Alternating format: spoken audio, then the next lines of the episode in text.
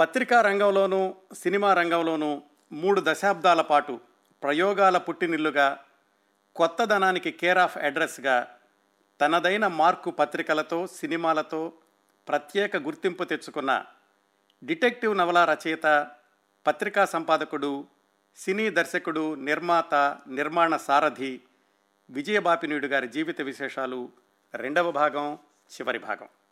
మొదటి భాగంలో విజయబాపినీయుడు గారి బాల్యం నుంచి ప్రారంభించి ఆయన పత్రికా రంగంలో సృష్టించిన సంచలనాల వరకు చాలా విశేషాలు మాట్లాడుకున్నాం. ఏలూరు దగ్గరలో ఉన్న చాటపరులో పంతొమ్మిది వందల ముప్పై ఆరులో జన్మించిన గుత్తా బాపినీడు చౌదరి గారు డిగ్రీ పూర్తయ్యాక డిప్యూటీ పంచాయత్ ఆఫీసర్గా పనిచేస్తున్న రోజుల్లోనే డిటెక్టివ్ నవలలు వ్రాయడం ప్రారంభించారు. ఆ క్రమంలో భార్య సంతానం నలుగురు ఆడపిల్లల్ని తీసుకుని మద్రాసుకి మకాం మార్చారు పంతొమ్మిది వందల అరవై ఎనిమిదిలో. అక్కడ పత్రికా రంగంలో ప్రవేశించి రమణి రాధిక అనే పత్రికల్ని పంతొమ్మిది వందల అరవై ఎనిమిది నుంచి పంతొమ్మిది వందల డెబ్భై ఒకటి వరకు మూడు సంవత్సరాలు బొమ్మరిల్లు అనే పత్రికను పంతొమ్మిది వందల డెబ్భై ఒకటి నుంచి పంతొమ్మిది వందల తొంభై తొమ్మిది వరకు సుమారుగా ఇరవై ఎనిమిది సంవత్సరాలు.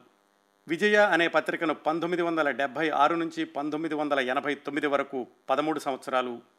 నీలిమ అనే పత్రికను పంతొమ్మిది వందల డెబ్భై ఏడు సెప్టెంబర్ నుంచి ఒక సంవత్సరం పాటు చిరంజీవి అనే పత్రికను పంతొమ్మిది వందల తొంభై ఒకటి నుంచి తొంభై నాలుగు వరకు సుమారుగా మూడు సంవత్సరాలు పబ్లిషర్గా ఎడిటర్గా పిలువరించారు ఆయా పత్రికల్లో విజయబాపినేడు గారు చేసిన అనేక ప్రయోగాల గురించి కూడా వివరంగా తెలుసుకున్నాం. ఆ విశేషాలతో విజయబాపినేడు గారి పత్రికా రంగ జీవితం గురించిన భాగాన్ని పూర్తి చేశాం. ఈరోజు రెండవ భాగంలో చివరి భాగంలో విజయబాపినేడు గారి సినీ రంగ ప్రస్థానం గురించిన విశేషాలు మరికొన్ని వ్యక్తిగత జీవిత విశేషాలు తెలుసుకుందాం. పంతొమ్మిది వందల అరవై ఎనిమిదిలో విజయబాపినీయుడు గారు మద్రాసు వెళ్ళి రమణి రాధికా పత్రికలు ప్రారంభించిన రోజుల్లోనే డిటెక్టివ్ నవలలు సినిమాలుగా రావడం అనేది ఒక ట్రెండ్ మొదలైంది. జగత్ కిలాడీలు జగజ్జెట్టీలు ఇలాంటి సినిమాలు ఆ కోవకు చెందినవే. సహజంగానే చిన్నప్పటి నుంచి సినిమాలంటే ఆసక్తి ఉన్న విజయబాపినేడు గారు ఈ ట్రెండ్ని జాగ్రత్తగా గమనించడం మొదలుపెట్టారు. ఆయన పంతొమ్మిది వందల డెబ్భై ఒకటిలో బొమ్మరిల్లు చిన్నపిల్లల పత్రికను మొదలుపెట్టి అది విజయం సాధించి సొంత ప్రెస్ను కూడా సమకూర్చుకున్నాక సినిమా రంగంలోకి ప్రవేశించడం గురించి సీరియస్గా ఆలోచించడం ప్రారంభించారు. విజయబాపినేడు గారు ఎప్పుడు క్యాలిక్యులేటెడ్ వ్యాపారవేత్త అని తెలుసుకున్నాం కదా. సినిమా నిర్మాణం నేరుగా ప్రారంభించడం కంటే ముందుగా ఆ పరిశ్రమను పరిశీలిద్దాం అనుకున్నారు. అందుకని బలిపీఠం అనే సినిమాలో వాటాదారుగా చేరారు. సినిమా టైటిల్స్లో ఎక్కడ ఆయన పేరు కనపడదు. ఈ విషయం ఆయనే స్వయంగా రెండు వేల ఎనిమిదిలో నేను ఇంటర్వ్యూ చేసినప్పుడు చెప్పారు. బలిపీఠం చిత్రం పంతొమ్మిది వందల డెబ్భై ఐదు మధ్యలో విడుదలైంది. ఆ చిత్ర నిర్మాణ సమయంలో అన్ని విభాగాలని కూడా దగ్గరగా పరిశీలించే అవకాశం కలిగింది బాపినేడు గారికి. పంతొమ్మిది వందల డెబ్భై ఐదు మే నెలలోనే మయంగు కిరల్ ఒరు మధు అని ఒక తమిళ సినిమా విడుదలైంది. చాలా ఘన విజయం సాధించింది సంచలనాలు సృష్టించింది. ఆ సినిమా చూశారు బాపినేటి గారు. దాన్ని తెలుగులో నిర్మిద్దామని ప్రణాళికలు ప్రారంభించారు. ఆయన చిన్ననాటి మిత్రుడు మాగంటి రవీంద్రనాథ్ చౌదరి గారు పెట్టుబడి పెట్టే నిర్మాత నిర్మాణ వ్యవహారాలన్నీ విజయబాపినేడు గారే చూసుకోవాలి. అలా ప్రారంభమైంది శ్యాంప్రసాద్ ఆర్ట్స్ అనే చిత్ర నిర్మాణ సంస్థ. రవీంద్రనాథ్ చౌదరి గారి పేరులో కానీ విజయబాపినీయుడు గారి పేరులో కానీ శ్యామ్ ప్రసాద్ అనేది లేదు. వాళ్ళ పిల్లలెవరికి కూడా ఆ పేరు లేదు. మరి వాళ్ళ బ్యానర్కి శ్యామ్ ప్రసాద్ ఆర్ట్స్ అనే పేరు ఎలా వచ్చిందంటే సుమారుగా అదే రోజుల్లో వాళ్ళకి చాలా సన్నిహిత మిత్రుడు శ్యామ్ ప్రసాద్ అనే ఆయన వాళ్ళతో కలిసి ఏదైనా వ్యాపారం చేద్దామని మద్రాసు వచ్చారు. మిగతా వివరాలు తెలియదు కానీ దురదృష్టవశాత్తు చాలా చిన్న వయసులోనే ఆ శ్యాంప్రసాద్ గారు మరణించారు. ఆ ఆప్తమిత్రుడి జ్ఞాపకార్థం తమ సినీ నిర్మాణ సంస్థకు శ్యాంప్రసాద్ ఆర్ట్స్ అని పేరు పెట్టుకున్నారు బాపినీడు గారు రవీంద్రనాథ్ చౌదరి గారు. ఈ ఒక్క నిదర్శనం చాలు. వాళ్ళ ముగ్గురి మధ్య స్నేహం ఎంత బలీయంగా ఉండేదో తెలియచేయడానికి. ఇంకా సినిమా నిర్మాణ విషయానికి వస్తే తమిళ చిత్రం హక్కులు కొనగానే విజయబాపినేటి గారు స్క్రిప్ట్ ఆయనే రాయడం ప్రారంభించారు. స్వతహాగా రచయిత ఎన్నో డిటెక్టివ్ నవలు రాశారు. పత్రికా సంపాదకుడు కూడా ఎంతో అభి ఎంతో ఆయనకి అనుభవం వచ్చింది అప్పటికే. బలిపీఠం సమయంలో పరిచయమైన దాసనారాయణరావు గారు దర్శకుడు.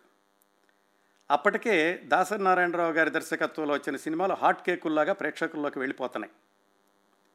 వాళ్ళ ఊరి వాడే తనకంటే నాలుగేళ్ళు చిన్నవాడైన మురళీమోహన్ గారు ఒక ప్రధాన పాత్ర. కృష్ణరాజు గారు జయచిత్ర మిగతా పాత్రలు. సక్సెస్ఫుల్ మ్యూజిక్ డైరెక్టర్ చక్రవర్తి గారు సంగీతం.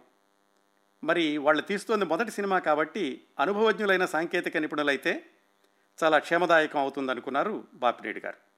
కథ దర్శకత్వం నటీనటులు సంగీతం చిత్ర విజయానికి ఇవన్నీ ముఖ్యమే అయినప్పటికీ బాపినీడు గారి సారథ్యంలో తయారైన ఈ సినిమా గురించి మాట్లాడుకునేటప్పుడు ఆయన ప్రవేశపెట్టిన వినూత్న ప్రచార పద్ధతుల గురించి ప్రత్యేకంగా చెప్పుకోవాలి.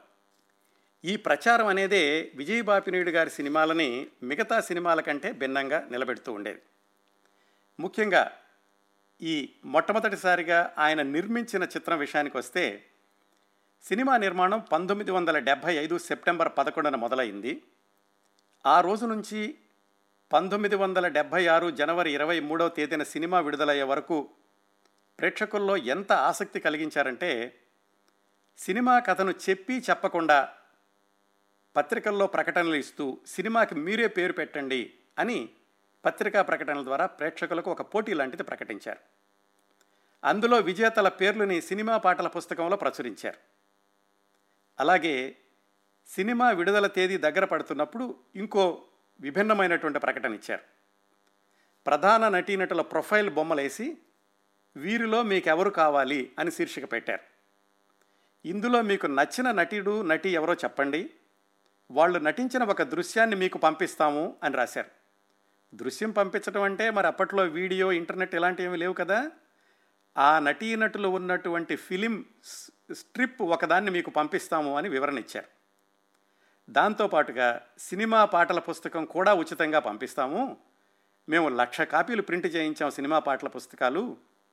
మొదటగా మాకు రాసినటువంటి లక్ష మంది ప్రేక్షకులకు ఇవన్నీ పంపిస్తాము. ఒకే ఒక షరత్ ఏమిటంటే మీరు స్టాంపులు అతికిచ్చినటువంటి కవర్ పంపించండి అనే ప్రకటనలో ఇచ్చారు. ఆయన వాగ్దానం చేసినట్లుగానే లక్ష మందికి ఆయన పాటల పుస్తకాలు అలాగే ఆ ఫిలిం స్ట్రిప్ కూడా ఆయన పంపించారు. ఇలాంటివన్నీ కూడా ఆ రోజుల్లో సినిమా అంటే ప్రేక్షకులకు విపరీతమైన ఆసక్తిని రేకెత్తిచ్చాయి. ఆ సినిమాకి ముందుగా చెడిన ఆడది అనే పేరు పెట్టారు. అయితే సెన్సార్ బోర్డులో ఉన్న ప్రముఖ దర్శకుడు పి. పుల్లయ్య గారు తీవ్రంగా అభ్యంతరం లేవదీయడంతో సినిమా పేరుని యవ్వనం కాటేసింది అని మార్చారు. ఆ పేరు కూడా అప్పటికి చాలా వినూత్నంగా ధ్వనించేదే. విజయబాపినీయుడు గారి ప్రణాళికాబద్ధమైన నిర్మాణం ప్రచార వ్యూహం అద్భుతంగా పనిచేశాయి. మొదటి సినిమానే లాభాలు తెచ్చిపెట్టింది. అలా యవ్వనం కాటేసింది చిత్రంతో విజయబాపినీయుడు గారి సినీ జీవితం ప్రారంభమై ఆ తర్వాత పాతికేళ్ళ పాటు పంతొమ్మిది వందల తొంభై తొమ్మిది వరకు నిరాటంకంగా కొనసాగింది. ఆ పాతికేళ్ళలో విజయబాపినేడు గారి సారథ్యంలోనూ అలాగే దర్శకత్వంలోనూ వచ్చిన కొన్ని మైలురాళ్ళ లాంటి సినిమాల గురించి మాట్లాడుకుందాం. ఇంకో విషయం చెప్తాను ఇక్కడ. ఆయన తొలి చిత్రం యవ్వనం కాటేసింది షూటింగ్ రోజుల్లోనే విజయ అనే కుటుంబ మాసపత్రిక గురించి ప్రయత్నాలు కూడా మొదలుపెట్టారు. విజయ మాసపత్రిక యవ్వనం కాటేసింది చిత్రం రెండూ కూడా పంతొమ్మిది వందల డెబ్భై ఆరు జనవరిలోనే విడుదలైనవి అక్కడి నుంచి ఒకవైపు సినిమాల గురించి రెండో వైపు పత్రికల గురించి నిరంతరం పనిచేస్తూ twenty four by seven workaholic అయ్యారు విజయబాపిరెడ్డి గారు. ఆయన డిజైన్ చేసి విడుదల చేసిన రెండో సినిమా అదే సంవత్సరం పంతొమ్మిది వందల డెబ్భై ఆరులోనే జులై పదిహేడున విడుదలైంది మన్మథ లీల అది డబ్బింగ్ సినిమా. ఈ సినిమా తమిళంలో కె బాలచంద్ర గారి దర్శకత్వంలో వచ్చింది. మరి బాలచంద్ర గారి సినిమా అనగానే ఎప్పట్లాగానే ఆయన కాలానికి ఎదురీది ఇరవై ఐదు ఇరవై సంవత్సరాల తర్వాత రావాల్సిన సినిమాని ఆయన పంతొమ్మిది వందల డెబ్భై ఆరులో తీశారు. ఒక స్త్రీలోలుడైనటువంటి కథానాయకుడు చుట్టూ అల్లిన కథ ఆ మన్మథ లీల అది తమిళంలో విడుదల కాకముందు విడుదల అయ్యాక కూడా తమిళనాడంతా విపరీతమైన సంచలనం సృష్టించింది. దాని హక్కులు కొనుక్కున్నారు విజయబాపిరెడ్డి గారు. ఆయన సినిమా అంతా చూశాక నిడివి ఎక్కువైనట్టుగా ఉందని దాదాపుగా రెండు వందల యాభై అడుగులు కత్తిరించి అప్పుడు డబ్బింగ్ చేశారు. అయితే అప్పటికే ఎంతో పేరు తెచ్చుకున్న బాలచందర్ గారి సినిమాని ఒక్క సినిమా అనుభవం ఉన్న విజయబాపినేడు గారు మళ్ళీ ఎడిట్ చేయడం అంటే అది మామూలు విషయం కాదు చాలా గొప్ప సాహసం. అందుకనే తెలుగు డబ్బింగ్ ప్రివ్యూ రోజున బాలచందర్ గారిని ఆహ్వానించారు కానీ బాపినేడు గారు కావాలనే ఆ ప్రివ్యూకి వెళ్ళలేదు. సహజంగానే మరి బాలచంద్ర గారు తన అసహనాన్ని వ్యక్తం చేశారు. నేను తీసిన సినిమాని ఎవరో వచ్చి దీంట్లో రెండు వందల యాభై అడుగులు కత్తిరించడం ఏమిటని కానీ మన్మథలీల తమిళంలో కంటే తెలుగులో ఎక్కువ వసూళ్ళు చేసింది. ఇది విజయబాపినేడు గారికి సినిమా రంగంలో రెండవ వరుస విజయం.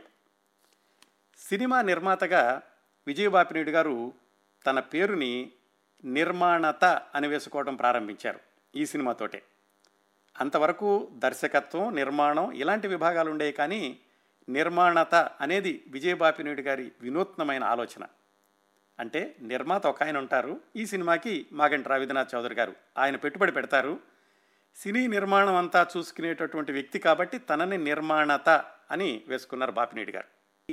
మన్మథలీల సినిమా విడుదలైనటువంటి సమయంలోనే తమ తర్వాతి సినిమా కామం క్రోధం మోహం దాసనారాయణరావు గారి దర్శకత్వంలో వస్తుంది అని ప్రకటనలు ఇచ్చారు కానీ ఎందుకనో ఆ ప్రాజెక్టు పట్టాలెక్కలేదు విజయబాపినాయుడు గారి మూడవ సినిమా దానికి ఆయనే కథ సమకూర్చారు.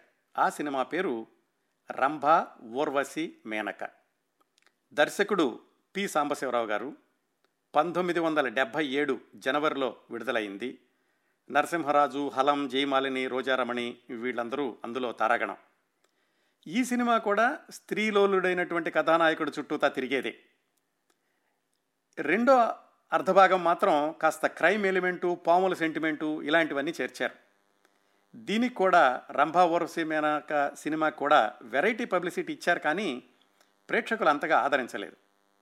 విచిత్రం ఏంటంటే ఈ సినిమానే కాదు ఆ తర్వాత చాలా సినిమాలు ముఖ్యంగా పరిమితమైన బడ్జెట్లో విజయబాపినేడు గారు నిర్మించినటువంటి చిత్రాలు సరిగా ఆడకపోయినా నష్టాలు మాత్రం వచ్చేవి కాదు లేదా అతి తక్కువ నష్టంతో బయటపడేవాళ్ళు. దీనికి కారణం సినిమా నిర్మాణంలో విజయబాపినేడు గారి పకడ్బందీ నిర్మాణ శైలి అని ఆయనతో పనిచేసేవాళ్ళు చెప్పేటటువంటి విషయం. అనుకున్న దానికన్నా తక్కువ బడ్జెట్లో అనుకున్న సమయం కంటే తక్కువ సమయంలో పూర్తి చేయగలగడం అనేది విజయబాపినేడు గారి ప్రత్యేకత. ఇక దీనికి తోడుగా ఆయన చేసే పబ్లిసిటీ గిమ్మిక్స్ ఎంత ఫెయిల్యూర్ సినిమా అయినా కానీ మినిమం గ్యారంటీ చిత్రం అన్నట్లుగా నడిపించాయి. అందుకనే రంభా ఊర్వశి మేనక అనుకున్నంత విజయం సాధించకపోయినప్పటికీ విజయబాపినేడు గారు సినీ నిర్మాణం ఆపలేదు ముందుకే దూసుకెళ్ళారు. దీని తర్వాత విజయబాపినాయుడు గారు ఇంకో ప్రయోగం చేశారు. నాకు తెలిసినంత వరకు ఇలాంటి ప్రయోగం తెలుగు సినిమాల్లో అంతకు ముందు రాలేదు తర్వాత రాలేదు.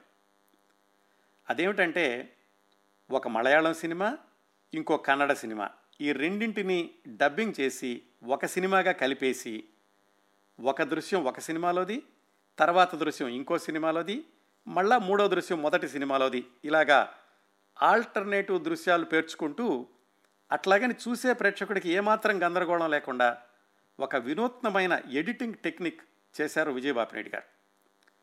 ప్రేక్షకులకి చాలా చిత్రంగా అనిపించింది ఈ ప్రయోగం. రెండు సినిమా పేర్లు ఉంటాయి కానీ ఒకటే సినిమా అది మరో అహల్య ప్రేమ పూజారి అని రెండు సినిమా పేర్లు కలిపి విడుదల చేశారు. అది కూడా ప్రేక్షకులకి అద్భుతంగా నచ్చింది. బ్రహ్మాండమైనటువంటి వసూళ్ళు కాదు కానీ విజయవంతమైన సినిమాగానే విజయబాపినాయుడు గారికి ఏమాత్రం నష్టం తీసుకురానటువంటి ప్రయోగంగా నిలిచింది. ఇలా మొదటి రెండేళ్ళలో విజయబాపినీడు గారి సారథ్యంలో వచ్చిన నాలుగు సినిమాలను జాగ్రత్తగా చూస్తే ఇది యవ్వనం కాటేసింది మన్మథలీల రంభ ఊర్వశి మేనక. ఇదిగో ఈ రెండు సినిమాలు కలిపి మరో అహల్య ప్రేమ పూజారి.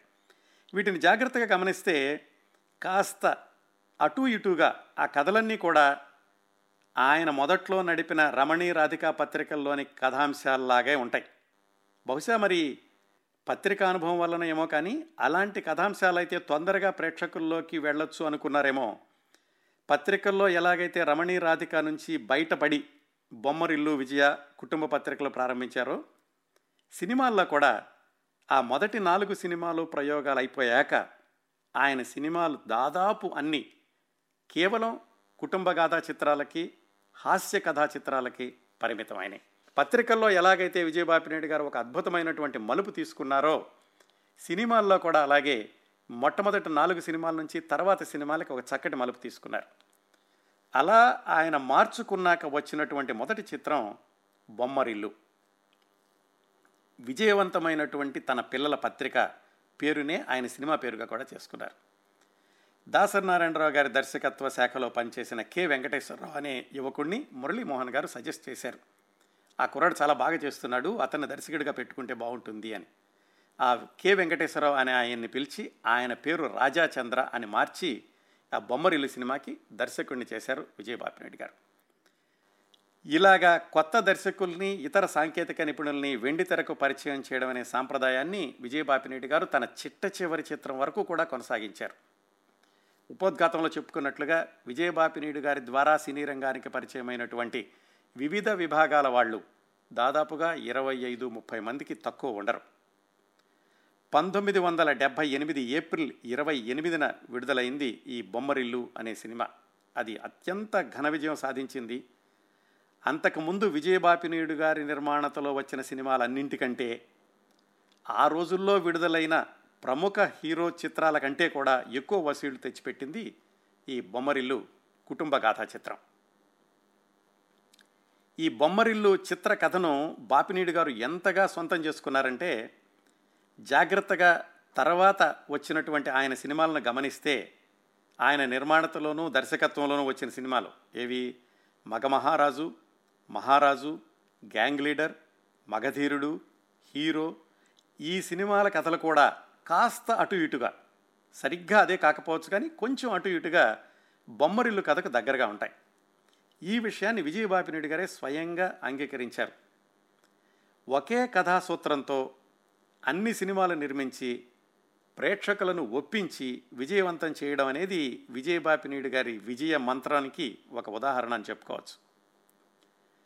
ఆ తర్వాత పంతొమ్మిది వందల డెబ్భై తొమ్మిదిలో అప్పటికి మూడేళ్ళు విజయవంతంగా నడుస్తున్న కుటుంబ మాసపత్రిక విజయ ఆ పేరునే తన సినిమా పేరుగా చేసి విజయ అనే పేరుతో మరొక కుటుంబ గాథా చిత్రాన్ని నిర్మించారు బాపినీడి గారు. దీనికి కూడా మళ్ళా కొత్త దర్శకుడే. ఆయన ఎవరంటే దాసరి గారి దగ్గరే పనిచేసినటువంటి దుర్గా నాగేశ్వరరావు గారిని ఆయన్ని దర్శకుడిగా పరిచయం చేశారు. కొత్త రకంగా వేశారు ఆయన పేరు ఈ సినిమా టైటిల్స్లో నిర్దేశకత దుర్గా నాగేశ్వరరావు అని ప్రచారం చేశారు. పంతొమ్మిది వందల డెబ్భై తొమ్మిది ఏప్రిల్లో ఈ విజయ అనే చిత్రం కుటుంబగాథా చిత్రం విడుదలై బొమ్మరిల్లు ఎంత విజయం సాధించిందో ఈ విజయ చిత్రం కూడా అంత విజయాన్ని సాధించి పెట్టింది అంటే పంతొమ్మిది వందల డెబ్బై తొమ్మిదికి వెనక్కి తిరిగి చూసుకుంటే ఆయన మద్రాసు వచ్చి పది సంవత్సరాలు పూర్తవుతుంది. పది సంవత్సరాల్లో విజయబాపినేడు గారు సాధించిన విసి విజయాలను విశ్లేషిస్తే ఆయన్ని మనం ప్రయోగాల పుట్టినిల్లు అని పదే పదే ఎందుకు అంటున్నామో అర్థమవుతుంది. ఆ రోజుల్లో విజయబాపినేడు గారు పట్టిందల్లా బంగారం అన్నట్లుగా విజయ పదంలో కొనసాగారు అటు పత్రికల్లోనూ ఇటు సినిమాల్లోనూ కూడా. ఆ మరుసటి సంవత్సరం పంతొమ్మిది వందల ఎనభై గూటిలోని రామచిలక అనే సినిమాతో మరో కొత్త దర్శకుడు జి. రామ్మోహన్ రావు అని ఆయన పరిచయం చేశారు. పంతొమ్మిది వందల ఎనభై ఒకటిలో మరొక ప్రయోగం చేశారు. మరో ప్రముఖ నిర్మాత మురారి గారితో కలిసి సంగీతం గారి దర్శకత్వంలో జే గంటలు అనే ప్రేమ కథా చిత్రాన్ని నిర్మించారు. విజయబాపినాయుడు గారి సినీ జీవితంలో మరొక గొప్ప మలుపు మరొక గొప్ప ప్రయోగం కూడా పంతొమ్మిది వందల ఎనభై రెండులో ఆయన నిర్మించిన పట్నం వచ్చిన పతివ్రతలు చిత్రం. చిరంజీవి మోహన్ బాబులు ప్రధాన పాత్రదారులుగా నటించిన ఈ సినిమా ద్వారా విజయబాపినేడు గారు మళ్ళీ కొత్త దర్శకుడిని పరిచయం చేశారు. ఆయన తెలుగు ఆయన కాదు మౌళి అని తమిళ దర్శకుడిని తెలుగు ప్రేక్షకులకు పరిచయం చేశారు. అంతకుముందు మౌళి గారి సినిమా ఒక డబ్బింగ్ వచ్చింది కానీ ఆయన నిర్మించినటువంటి సూటి సినిమా విజయబాపినేడు గారి ఈ పట్నం వచ్చిన పతివ్రతలు. అది పంతొమ్మిది వందల ఎనభై రెండు అక్టోబర్ ఒకటిన విడుదలైంది. పట్నం వచ్చిన పతివ్రతలు. అది విజయబాపినేడు గారి ఖాతాలో మరొక సూపర్ హిట్ సినిమాగా నిలిచింది. ముఖ్యంగా చెప్పుకోవాల్సిన విషయం ఈ సినిమా నిర్మాణ సమయంలో చిరంజీవి గారితో పెరిగినటువంటి సాన్నిహిత్యం విజయబాపినాయుడు గారి తర్వాత సినీ జీవితాన్ని ఒక గొప్ప మలుపు తిప్పింది. ఆ తరువాత సంవత్సరం పంతొమ్మిది వందల ఎనభై మూడులో మగ మహారాజు అనే సినిమా వచ్చింది. ఈ సినిమాకి చాలా ప్రత్యేకతలు ఉన్నాయి అందులో మొట్టమొదటిది అంతవరకు నిర్మాణత కథ స్క్రీన్ ప్లే ఇలా వివిధ విభాగాల సినిమా నిర్మాణంలో మెలకువలన్నింటినీ ఆకళింపు చేసుకున్న ప్రేక్షకుల నాడి బాగా పట్టుకున్న విజయ్ గారు స్వయంగా దర్శకుడిగా మారారు. అప్పటికి ఆయన పది పన్నెండు సినిమాల అనుభవం ఉంది. ఈ మగ మహారాజు చిత్రం గురించి చాలా సంవత్సరాల క్రిందటే నేను పూర్తి స్థాయి కార్యక్రమాన్ని చేశాను. మీరు యూట్యూబ్లోకి వెళ్ళి కిరణ్ ప్రభ స్పేస్ మగ మహారాజు అని సెర్చ్ చేస్తే ఆ కార్యక్రమం వస్తుంది.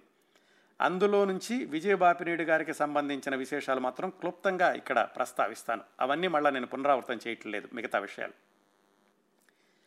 నిజానికి మగమహారాజు చిత్రానికి ముందుగా అనుకున్న దర్శకుడు పట్నం వచ్చిన పతివ్రతల చిత్రాన్ని సూపర్ హిట్ చేసిన మౌళి గారు ప్రీ ప్రొడక్షన్ కార్యక్రమాలన్నీ పూర్తయ్యాయి. ఇంకా రేపే షూటింగ్ అనుకుంటూ ఉండగా పంతొమ్మిది వందల ఎనభై రెండు డిసెంబర్ ఐదు సాయంకాలం మౌళి గారు ఫోన్ చేసి నేను ఇప్పుడు తమిళ సినిమాకి పనిచేస్తున్నాను. దీని డిస్ట్రిబ్యూషన్ వ్యవహారాలు కూడా నేనే చూడాల్సి వచ్చింది. అనుకోకుండా ఈ పనులు ఆలస్యం అవుతున్నాయి. మగమహారాజు షూటింగ్ ప్రారంభోత్సవాన్ని ఒక వారం రోజులు వాయిదా వేయండి అన్నారు. విజయబాపినేడు గారికి గుండెల్లో రాయి పడింది. వారం రోజులు వాయిదా వేయాలంటే చిరంజీవి గారి డేట్స్ మళ్ళీ దొరుకుతాయో లేదో తెలీదు. మిగతా కాంబినేషన్స్ ఎలా సర్దుకోవాలో అని ఆలోచిస్తుండగా ఈ సినిమా ద్వారానే ఛాయాగ్రాహకుడిగా పరిచయమైన ఎంవి రఘు గారు ఆయన విజయబాపినాయుడు గారికి ఒక సలహా ఇచ్చారు. ఏమండి మీరే దర్శకుడు కావచ్చు కదా అని. వెంటనే నిర్ణయించుకోలేకపోయారు బాపినాయుడు గారు. అలాగని ఎక్కువగా ఆలోచించే సమయం కూడా లేదు. రేపు పొద్దున్నే షూటింగ్. తెల్లవారుజామున మూడింటికి ఆయన నిర్ణయం తీసుకున్నారు తానే దర్శకత్వం చేయడానికి. పంతొమ్మిది వందల ఎనభై రెండు డిసెంబర్ ఉదయం అడయార్లోని బోట్ క్లబ్ దగ్గర ముహూర్తం షాట్. సెట్కి వచ్చారు చిరంజీవి గారు. డైరెక్టర్ గారు ఎక్కడా అని అడిగారు. బాపినేడు గారు జరిగింది చెప్పారు. చిరంజీవి గారు విజయబాపినేడు గారిని భుజం తట్టి ప్రోత్సహించి మీ సామర్థ్యం నాకు తెలుసు. ఇది హిట్ సినిమాగా చేసేటటువంటి మహత్యం మీ చేతుల్లో ఉంది. గోహెడ్ అన్నారు. చిరంజీవి గారు విజయబాపినేడు గారి దర్శకత్వం మీద ఉంచిన నమ్మకం మగ మహారాజు పూర్తయ్యేసరికి ఎంతగా పెరిగిందంటే ఆ తర్వాత గీతా ఆర్ట్స్ బ్యానర్లో వచ్చిన హీరో ఆ సినిమా కూడా విజయబాపినేడు గారే దర్శకుడిగా ఎంచుకునేంతగా.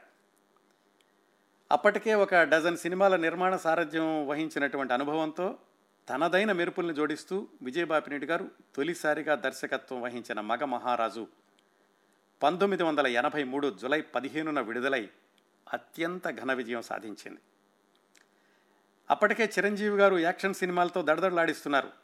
అలాంటి చిరంజీవి గారిని ఫ్యామిలీ హీరోగా ఒక మెట్టు పైకి ఎక్కిస్తూ తన తొలి తొలి దర్శకత్వ చిత్రాన్ని విజయవంతం చేసుకోగలిగారు బాపినేటి గారు. సాధారణంగా కొత్త దర్శకుడు అయితే అనుభవజ్ఞులైనటువంటి సాంకేతిక నిపుణులు ఎంచుకుంటారు. ఎందుకంటే తాను కొత్త కాబట్టి వాళ్ళ దగ్గర నుంచి సలహాలు తీసుకోవచ్చు అని. కానీ విజయబాపినేడు గారు మాత్రం ఈ మగమహారాజు సినిమాకి అందరిది ఒకదారైతే నాది మాత్రం నా దారి అన్నట్లుగా తాను కొత్త దర్శకుడై ఉండి కూడా కీలకమైన సాంకేతిక నిపుణులందరినీ కూడా కొత్త వాళ్ళనే పెట్టుకున్నారు. కెమెరా ఎంవి రఘు గారు సంగీతం చక్రవర్తి గారి దగ్గర సహాయకులుగా ఉన్న కృష్ణ చక్ర గారు అలాగే కథారచయిత ఆకేళ్ళ గారు వీళ్ళందరికీ కూడా మొట్టమొదటి సినిమా విజయబాపినేటి గారి తొలి దర్శకత్వంలో వచ్చిన మగ మహారాజు సినిమా. విజయబాపినేటి గారు అలాగా ఒకసారి దర్శకుడిగా మెగాఫోన్ పట్టాక పంతొమ్మిది వందల తొంభై ఎనిమిదిలో ఆయన చివరి సినిమా కొడుకులు వచ్చే వరకు ఆయన పనిచేసిన సినిమాలన్నింటికీ విజయబాపినేడు గారే దర్శకుడు. తన బ్యానర్కే పరిమితం కాకుండా రాశి మూవీస్ లాంటి ఇతర సంస్థలకు కూడా బాపినీడు గారు దర్శకుడిగా పనిచేశారు. శోభన్ బాబు సుమన్ భానుచందర్ కృష్ణ కృష్ణరాజు ఇలాగా వివిధ హీరోలతో సినిమాలను రూపొందిస్తూ ముందుకు సాగిన విజయబాపినేడు గారి దర్శకత్వ కెరీర్లో మరొక మైలురాయి పంతొమ్మిది వందల ఎనభై ఏడు మార్చిలో విడుదలైన నాకు పెళ్ళాం కావాలి. అప్పటి వరకు బాపినీడు గారు కుటుంబ గాథా చిత్రాలకే పెద్దపేట వేస్తూ వచ్చారు. ఈ నాకు పెళ్ళాం కావాలి అనిమా అనే సినిమాతోటి హాస్య చిత్రాలను కూడా అంత సమర్థవంతంగా రూపొందించగలను అని నిరూపించుకున్నారు. ఆ తర్వాత ఆయన దర్శకత్వంలో అనేక హాస్య చిత్రాలు రూపుదిద్దుకోవడానికి ఆరంభం కూడా ఈ నాకు పెళ్ళాం కావాలి అనే సినిమా. ఈ హాస్య చిత్రాల పరంపరలో అత్యధిక భాగం హీరోగా నటించింది రాజేంద్ర ప్రసాద్ గారు. నాకు పెళ్ళాం కావాలి అనే సినిమాలో కూడా ఒక ప్రయోగం చేశారు బాపినీటి గారు. ఏంటంటే ఈ సినిమా అన్పావం అని తమిళ సినిమాకి పునర్నిర్మాణం. పంతొమ్మిది వందల ఎనభై ఐదులో వచ్చింది ఆ తమిళ సినిమా. తమిళంలో సూపర్ హిట్ అయింది. తెలుగులోకి డబ్బింగ్ అయింది. తెలుగులో డబ్బింగ్ సినిమా డెబ్బై ఐదు రోజులు ఆడింది. మరి ఎంత ధైర్యం ఉండాలో విజయబాబు నాయుడు గారికి ఆలోచించండి. డబ్బింగ్లో డెబ్బై ఐదు రోజులు ఆడిన సినిమాని కొనుక్కుని సినిమా రైట్స్ దాన్ని తెలుగులో రీమేక్ చేసి మళ్ళీ వంద రోజులు ఆడేలాగా చేశారు. అది విజయబాపినేడు గారి ధైర్యానికి దర్శకత్వ ప్రతిభకు వ్యాపార వ్యూహానికి కూడా చక్కటి ఉదాహరణ.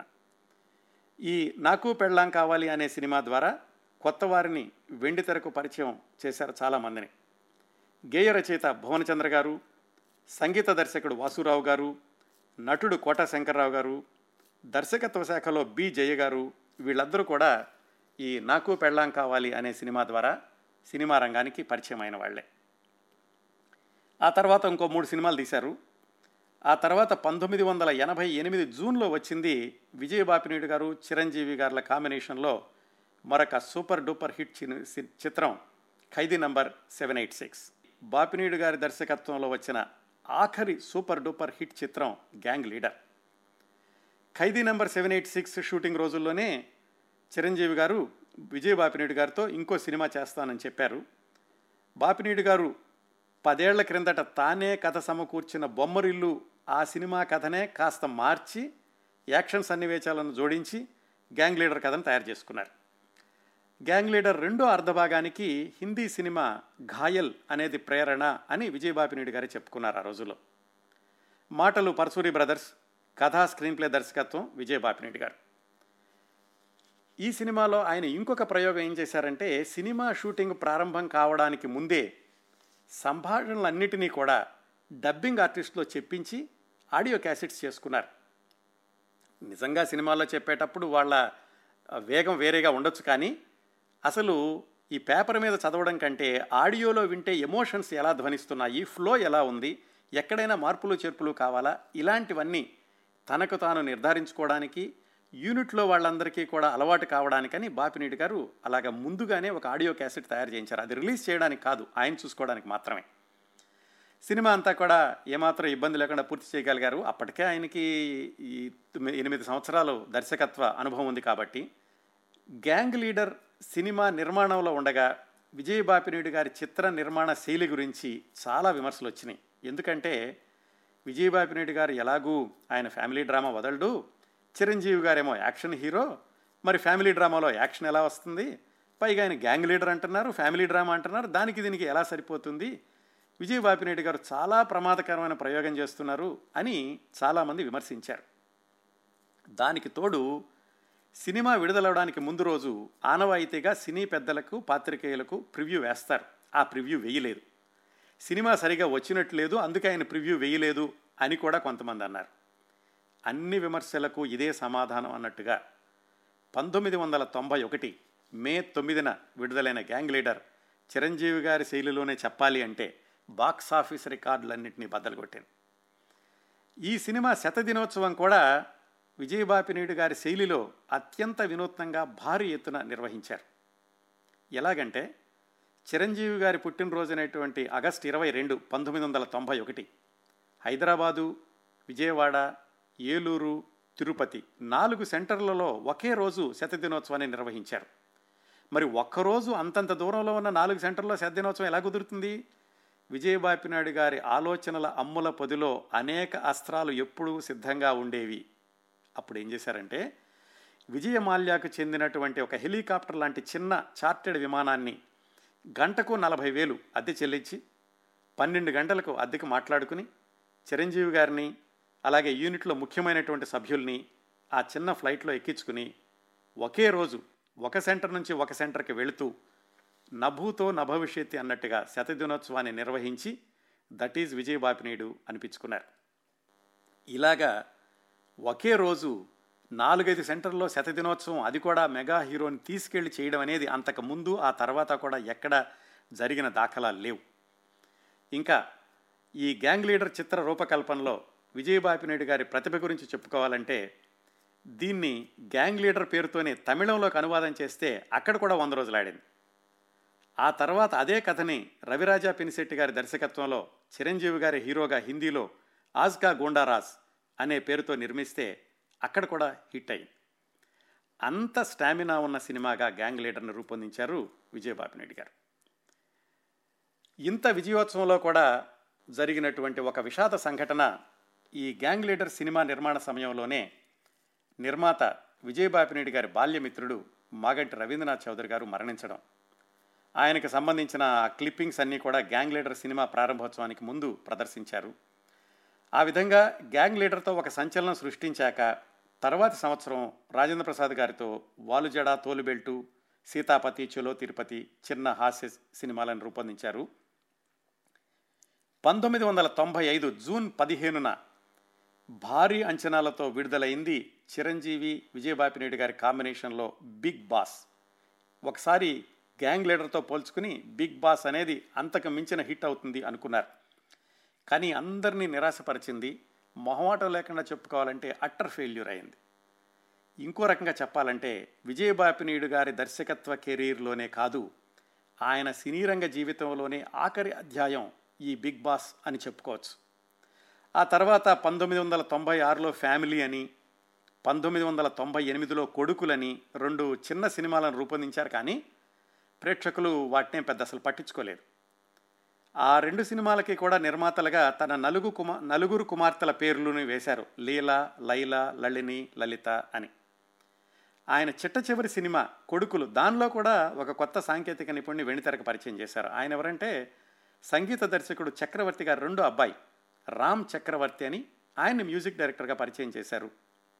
అయితే ఆ తర్వాత ఆయన సంగీత దర్శకుడిగా కొనసాగినట్లుగా ఎక్కడా కనిపించడం లేదు. ఇది పంతొమ్మిది వందల తొంభై ఎనిమిది వచ్చేసరికి. విజయబాపినాయుడు గారి నిర్మాణతలో కానీ దర్శకత్వంలో కానీ ఈ సినిమా త ఈ పంతొమ్మిది వందల తొంభై ఎనిమిది తర్వాత ఏ సినిమాను రాలేదు. అప్పటికి ఆయన వయసు అరవై రెండు సంవత్సరాలు. సుమారుగా ఆ రోజుల్లోనే ఆయన ఎంతో అభిమానించిన తన మానస పుత్రిక అనుకున్న బొమ్మరిల్లు ఆ మాసపత్రికను కూడా మూసేశారు. ఆయన మద్రాసు వచ్చాక ఆయన జీవితంలోని పత్రికలు సినిమా విశేషాలు ఇవన్నీ మాట్లాడుకున్నాం కానీ వ్యక్తిగత విశేషాలు ఆయన వ్యవహార శైలి వ్యాపార ధోరణి ఇలాంటి వాటి గురించి ఎక్కువ మాట్లాడుకోలేదు కదా?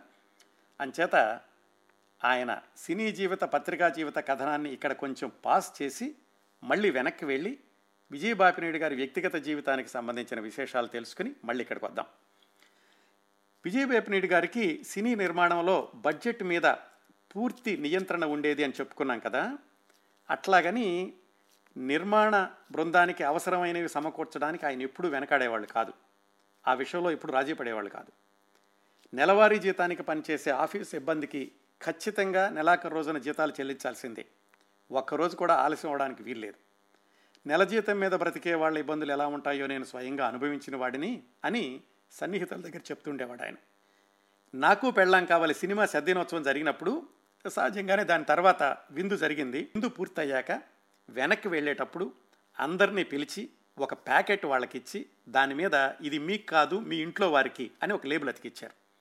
ఆ ప్యాకెట్లో పులిహార స్వీటు పెట్టించారు మీరు వచ్చి మా విందు స్వీకరించారు. మరి మీ ఇంట్లో వాళ్ళకు కూడా ఈ విషయం గుర్తుండాలి కదా అందుకని ఈ ప్యాకెట్ ఇస్తున్నాను అని చెప్పి మరీ ఇచ్చారు ఆయన. ఇంకో ఉదాహరణ. అప్పట్లో తమిళ సినిమా నిర్మాతలు షూటింగ్ రోజుల్లో మధ్యాహ్నం భోజనానికి సాంబార్ అన్నం పెరుగన్నం పెట్టేవాళ్ళట. తెలుగు నిర్మాతలు మాత్రం పూర్తి స్థాయి భోజనం ఏర్పాటు చేసేవాళ్ళు. ఈ విషయంలో తమిళ నిర్మాతలు తెలుగు నిర్మాతలతో కలిసి ఒక సమావేశాన్ని ఏర్పాటు చేసి మీరు ఇట్లా ఫుల్ మీల్స్ పెట్టడంతో మా యూనిట్ వాళ్ళు కూడా అదే కావాలంటున్నారు. అలాగైతే సినిమా బడ్జెట్ పెరిగిపోతుంది. మీరు కూడా మాలాగా లిమిటెడ్ మీల్స్ పెట్టండి. లేదంటే అసలు అందరం కలిసి భోజనాలు పెట్టడం మానేద్దాం అని ప్రతిపాదన తీసుకొచ్చారు. ఆ సమావేశానికి విజయబాపినీడు గారితో కలిసి వెళ్ళిన ఒక సినీ రంగ ప్రముఖుడు ఈ వివరాలని చెప్పారు నాకు. విజయబాపినేటి గారు ఆ ప్రతిపాదనను పూర్తిగా వ్యతిరేకిస్తూ సినిమా బడ్జెట్లో భోజనానికి ఎంత అవుతుందో లెక్కలేసి చూపించి ఈ ఖర్చు కోసం వెనకాడి యూనిట్లోని కార్మికులకు భోజనం లేకుండా చేయడం మంచిది కాదు. మీరు కూడా ఫుల్ మీల్స్ పెట్టమని నా సలహా. మేం మాత్రం ఆ పద్ధతి మార్చుకోము.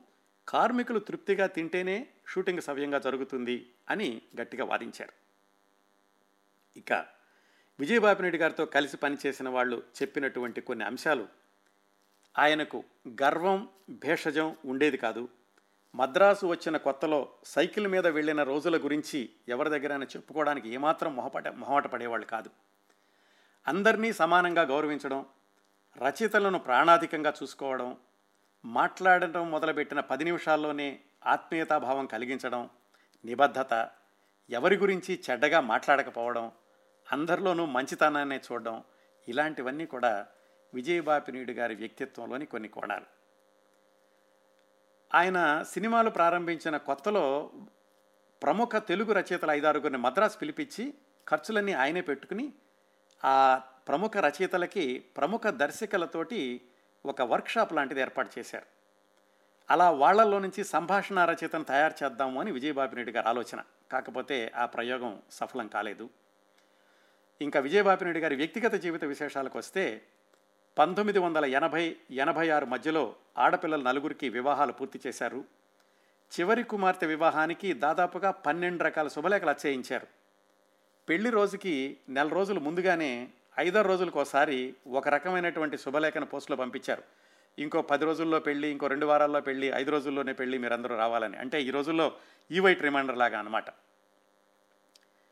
విజయబాపిరెడ్డి గారి నాన్నగారు ఆయన కొడుకు సాధించిన విజయాలన్నింటినీ కూడా సంపూర్ణంగా చూడగలిగారు. రెండు వేల ఆరులో విజయబాపినేడు గారి నాన్నగారు తన తొంభై ఎనిమిదవ ఏట చనిపోయారు. బాపినేడు గారు పంతొమ్మిది వందల ఎనభై ఎనిమిది తొంభై మధ్యలో హైదరాబాద్లో సొంత ఇల్లు కట్టుకున్నారు. కాకపోతే వెంటనే కుటుంబాన్ని మద్రాసు నుంచి తరలించలేదు. అదే రోజుల్లో హీరో చిరంజీవి గారు మద్రాసు నుంచి హైదరాబాదుకి నివాసం మార్చారు. అప్పుడు ఆయన ఇంటి నిర్మాణం పూర్తి కాలేదు. ఆ సమయంలో చిరంజీవి గారు కుటుంబ సభ్యులు విజయబాపినేడు గారి ఇంట్లోనే పైన రెండంతస్తుల్లో ఉండేవాళ్ళు. అలా ఆరేడు సంవత్సరాలు ఉన్నారు. అందుకనే ఆ ఇంటిని ఆ రోజుల్లో చిరంజీవి గెస్ట్ హౌస్ అని అంటుండేవాళ్ళట ఈ విషయాన్ని చిరంజీవి గారే బాపినీయుడు గారి పార్థివ దేహాన్ని చూడడానికి వచ్చినప్పుడు స్వయంగా పత్రికా విలేకరులతో చెప్పారు. బాపినీయుడు గారేమో తన కుటుంబాన్ని పంతొమ్మిది వందల తొంభై ఐదు తొంభై ఆరు ప్రాంతాల్లో హైదరాబాద్కి మార్చుకున్నారు. ఇంకా ఈ మళ్ళీ మనం పంతొమ్మిది వందల తొంభై ఎనిమిది ఎనిమిది ఆయన చిట్ట చివరి సినిమా కొడుకులు అక్కడికి వద్దాం. ఆ తర్వాత చాలా సంవత్సరాలు చిరంజీవి గారితో ఇంకో సినిమా తీయాలని ప్రయత్నాలు చేశారు కథలు తయారు చేసుకున్నారు కాకపోతే ఆ ప్రణాళికలు ఏవి ఒక రూపానికి రాలేదు. విజయబాపిరెడ్డి గారు పత్రికలతోనూ సినిమాలతోనూ తీరిక లేకుండా ఉన్న రోజుల్లో ఎప్పుడూ ఆయన చేసిన మూడే పనులు పని పని పని. అవి తప్ప ఎప్పుడైనా విహారయాత్రలకు వెళ్ళడం కానీ లేకపోతే సినిమా ఫంక్షన్లకు వెళ్ళడం కానీ ఇలాంటివి ఉండేది కాదు. అదే అలవాటు ఆయన చివరి ఇరవై సంవత్సరాలు కూడా కొనసాగించారు. హైదరాబాదులో స్థిర నివాసం ఏర్పరచుకున్నాక చిరంజీవి గారి కోసమని కథాలు తయారు చేసుకున్న రోజుల్లో ఆయన వివిధ రచయితలను ఇంటికి పిలిపించి వాళ్ళతో డిస్కస్ చేస్తూ ఉండేవాళ్ళు. ఆ ప్రయత్నాలు ఆగిపోయాక దాదాపుగా బాపినీటి గారు ఇంటికే అంకితం అయిపోయారు. ఎక్కువగా బయటకు వెళ్ళేవాళ్ళు కాదు. ఆ రోజుల్లోనే రెండు వేల ఎనిమిదిలో ఆయనతో నేను ఫోన్లో మాట్లాడడం జరిగింది. అన్ని సంవత్సరాలు అంటే దాదాపుగా ముప్పై సంవత్సరాలు ఊపిరి సెలపనంత తేలిక తీరిక లేకుండా పనిచేసిన విజయబాపినేటి గారు ఒక్కసారిగా ఆవరించినటువంటి శూన్యం ఆయన జీవితంలో ఒక విచిత్రమైన అధ్యాయం. నెమ్మది నెమ్మదిగా జ్ఞాపక శక్తి కూడా తగ్గుతూ వచ్చింది అని అప్పట్లో పత్రికల్లో వార్తలు వచ్చినాయి. ఆయనతో చాలా సన్నిహితంగా పనిచేసిన వాళ్ళని అడిగాను. చివరి సంవత్సరాల్లో ఆయన మీరు కలుసుకున్నారా? ఎలా ఉండేవాళ్ళు అంటే వాళ్ళు చెప్పారు చివరి సంవత్సరాల్లో ఆయన మేము కలవలేదండి. మాకు వెండితెర జీవితాన్ని ఇచ్చిన ఆయన ఒకవేళ మమ్మల్ని చూసి మీరెవరు అని అడిగితే అంటే జ్ఞాపశక్తి తగ్గిపోతుంది అన్నారు కాబట్టి అలా అడిగితే మేము భరించలేము. అందుకే ఆయన పార్థివ దేహాన్ని చూడడమే మాకు దక్కిన చివరి అదృష్టం అనుకున్నాం అన్నారు వాళ్ళు. చివరి సంవత్సరాల్లో బాపినీటి గారు విజయ్ గారు వాళ్ళ మూడో అమ్మాయి లలిని అల్లుడు వల్లభనేని జనార్దన్ గారి కుటుంబం అంతా కలిసి ఒక ఇంట్లో ఉండేవాళ్ళు.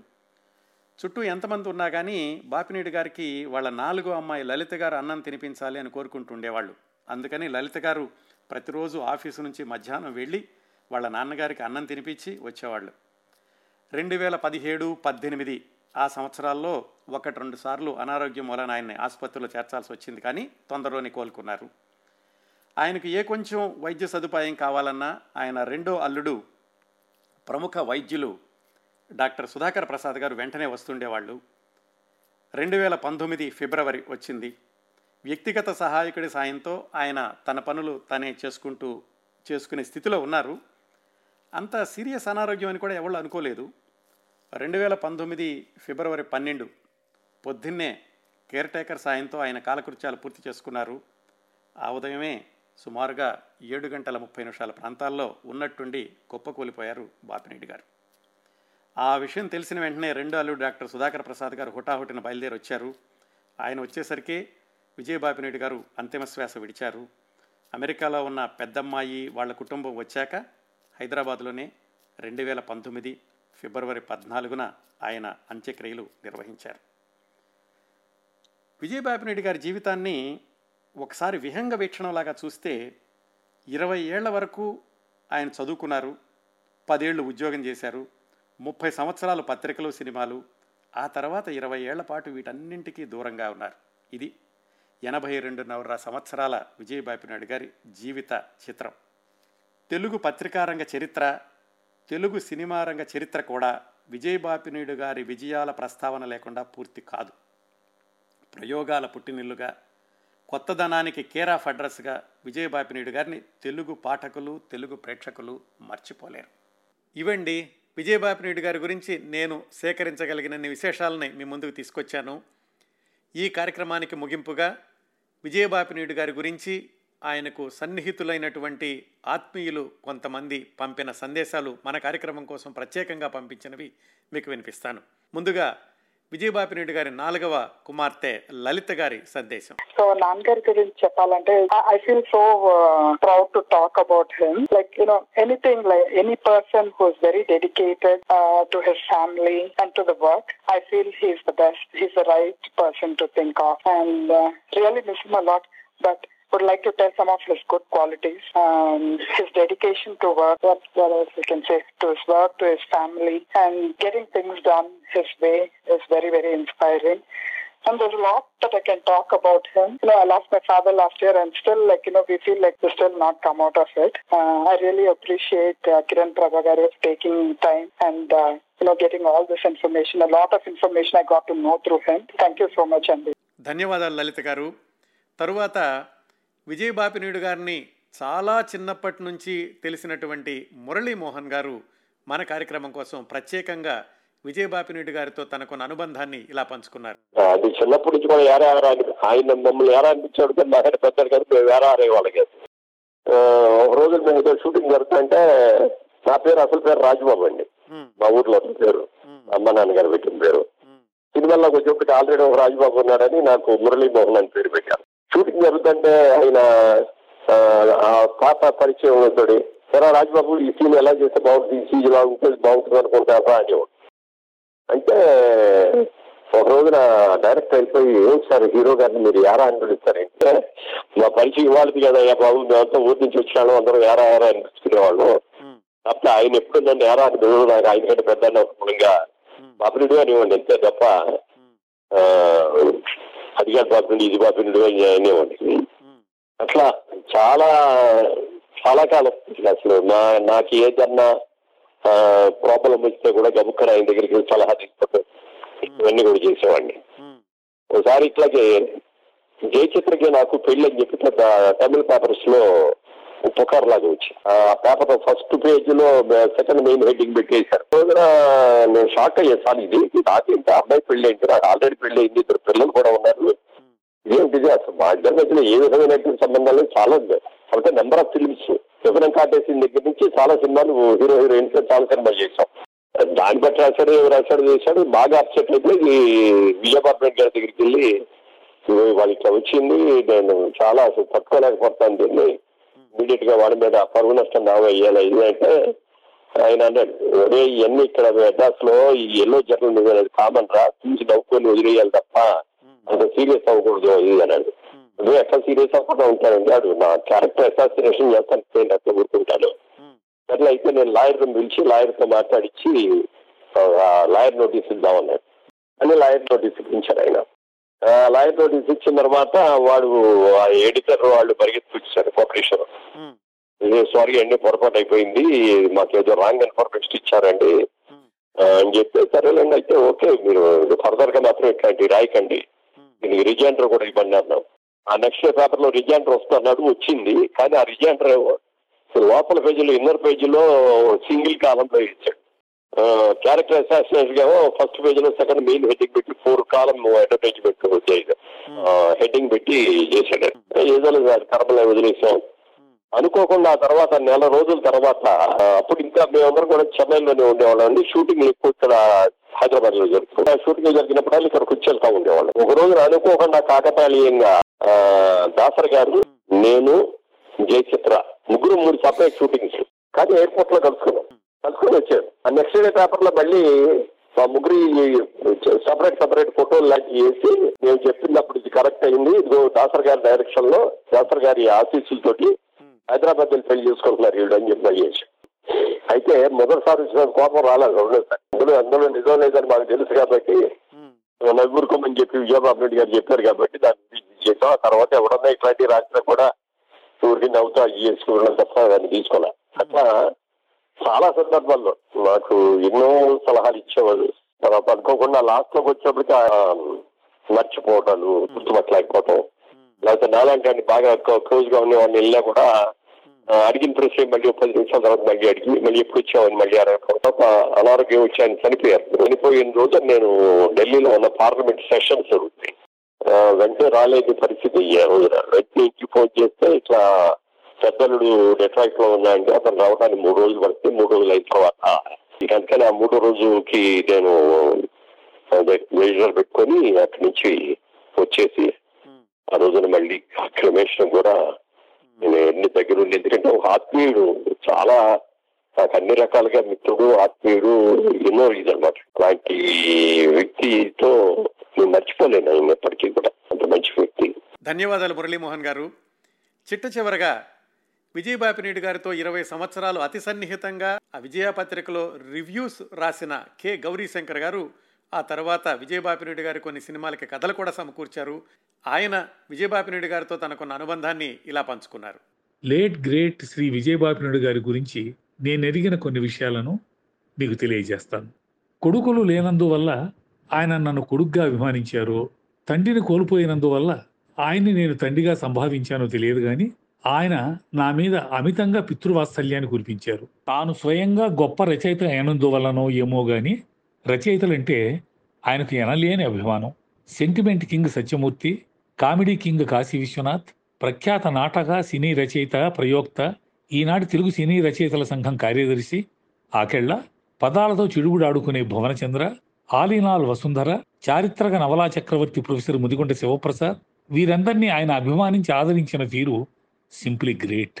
ఒక సినిమాకైనా పత్రికైనా ఆద్యులు ఆరాధ్యులు రచయితలే అన్నది ఆయన ప్రగాఢ విశ్వాసం. ముఖ్యంగా ఒక దశలో నేను భువనచంద్ర వారికి భుజకీర్తులుగా మారిపోయి మేము కీర్తి గడించాం. సినీ సమీక్షకుడుగా నేను సినీ గీత రచయితగా భువనచంద్ర. కుటుంబం అన్నా కుటుంబ బంధాలన్నా శ్రీ విజయబాపినాయుడు గారికి అలవిమానుల అభిమానం.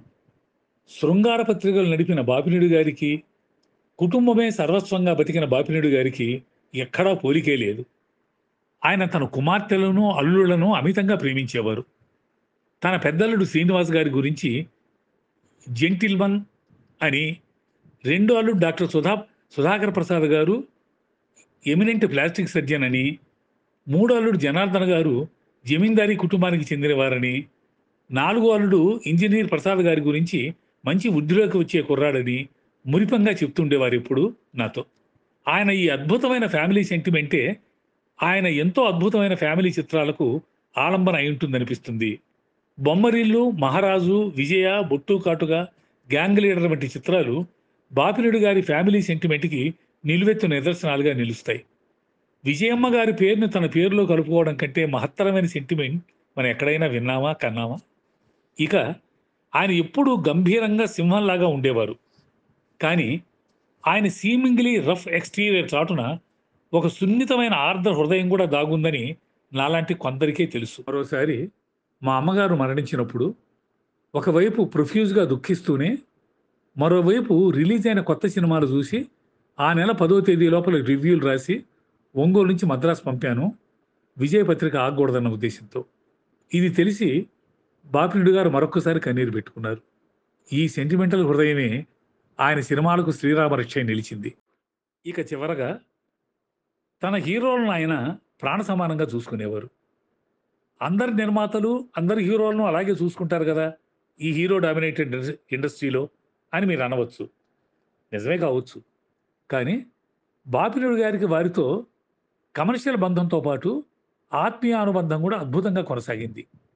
జిగ్రీ దోస్త్ మురళీమోహన్ గారితో ప్రారంభమై నవ్వుల రారాజు రాజేంద్ర ప్రసాద్తో విజయవంతంగా కొనసాగి సూపర్ స్టార్ కృష్ణ అందాలంటుడు శోభన్ బాబుతో అందలాలు అందుకుని మెగాస్టార్ చిరంజీవి గారితో పరిపూర్ణమైంది ఆ అనుబంధం. ముఖ్యంగా మెగాస్టార్ చిరంజీవి గారు మెగా ప్రొడ్యూసర్ అల్లు అరవింద్ గారితో వారికి ఎనలేని ఆత్మీయ అనుబంధం ఉండేది.